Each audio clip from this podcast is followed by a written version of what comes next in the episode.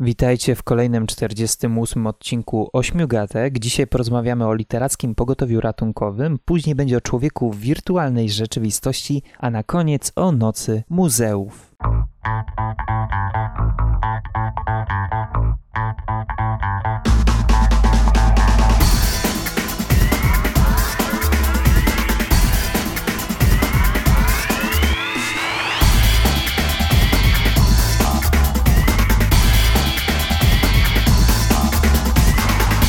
Polsku byłoby to NPR, czyli Narracyjne Pogotowie Ratunkowe. We włoskiej Bolonii od paru dni działa literackie pogotowie, które pomaga nam dokończyć jakieś opowiadania, książkę, ale to jeszcze nie byłoby nic dziwnego, no bo oczywiście wspomaganie autorów danych treści jest dosyć częstą profilaktyką, ale tu mamy do czynienia z czymś innym, ponieważ wszystko byłoby, tak jak mówię, normalne, gdyby nie fakt, że całe to pogotowie ratunkowe, w cudzysłowie, jest w aptece, w centrum to właśnie tam utworzył scenarzysta i pisarz Michel Kogo y, właśnie takie mm, miejsce. Jest to osoba, która dodatkowo prowadzi sztukę pisania na uniwersytecie lokalnym, no i właśnie razem ze swoimi studentami wpadł na taki pomysł, żeby pomagać innym, bo jak wiemy, brak pomysłu, nagle tracimy wątek, zdarza się dosyć często, no i właśnie hasłem przewodnim ekipy, która pomaga dokończyć nam dane opowiadanie, jest opowiedzcie nam historie, które chcecie napisać. Zbudujemy je razem. No, można spróbować.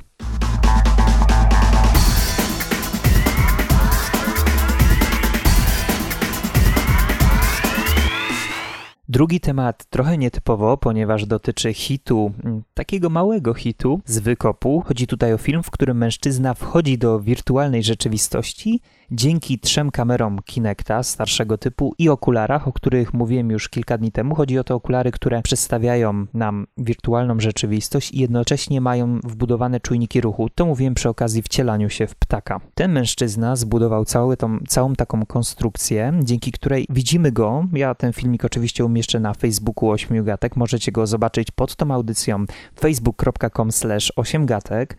Mężczyzna po prostu wchodzi, mm, znajduje się już właściwie w pomieszczeniu i widzimy, jak może ruszać rękami, a wokół niego jest wirtualny stół, krzesła i kuchnia, wirtualna kuchnia, bo to chyba jest, y, chyba miała być kuchnia.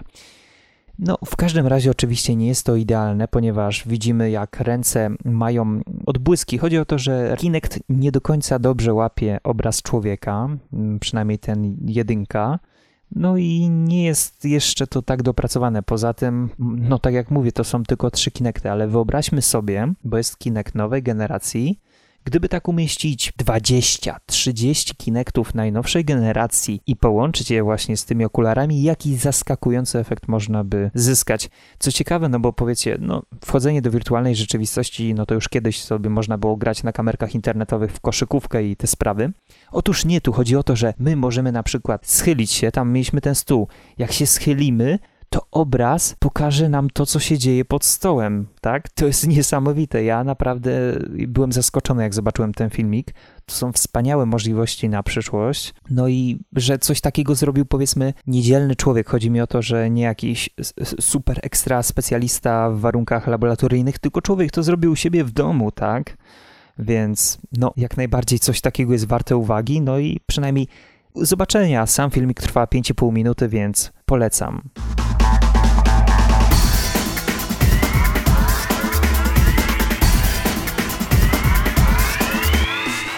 Kolejna edycja Nocy Muzealnej już w tą sobotę.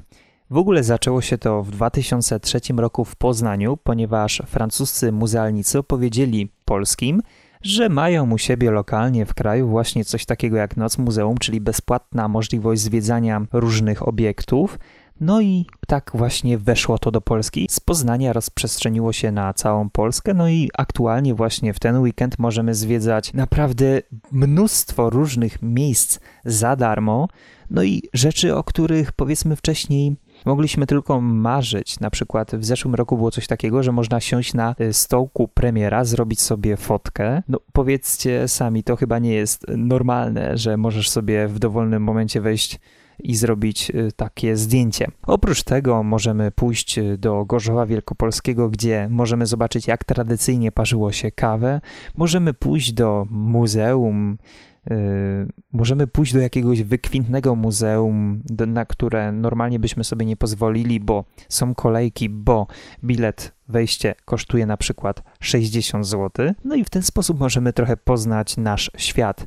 Dzięki temu wzrosła do ponad 30 milionów liczba osób, które w ciągu roku odwiedzają muzea.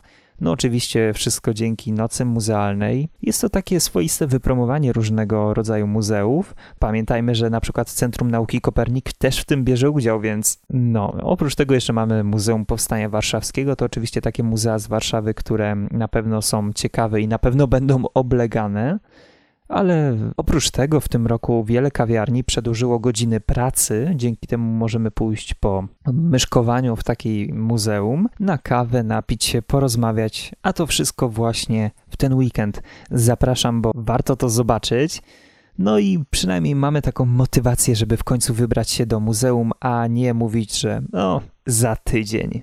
I to na tyle w 48 odcinku, a ja po prostu krótko życzę Wam miłego weekendu.